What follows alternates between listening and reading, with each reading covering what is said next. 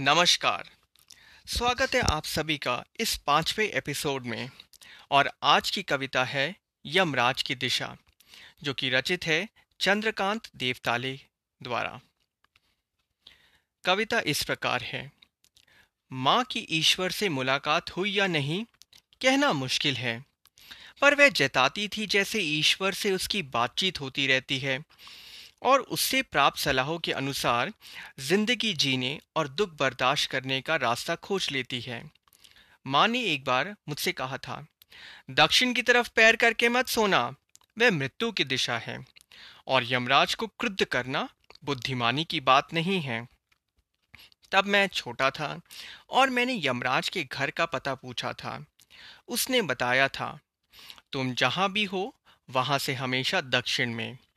माँ की समझाइश के बाद दक्षिण दिशा में पैर करके मैं कभी नहीं सोया। और इससे इतना फ़ायदा ज़रूर हुआ दक्षिण दिशा पहचानने में। मुझे कभी मुश्किल का सामना नहीं करना पड़ा। मैं दक्षिण में दूर दूर तक गया और हमेशा मुझे माँ याद आई। दक्षिण को लांग लेना संभव नहीं था।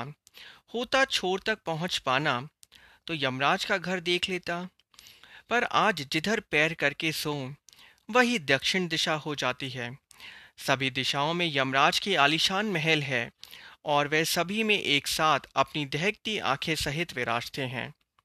माँ अब नहीं है और यमराज की दिशा भी अब वही नहीं रही और माँ ये जानती थी। धन्यवाद।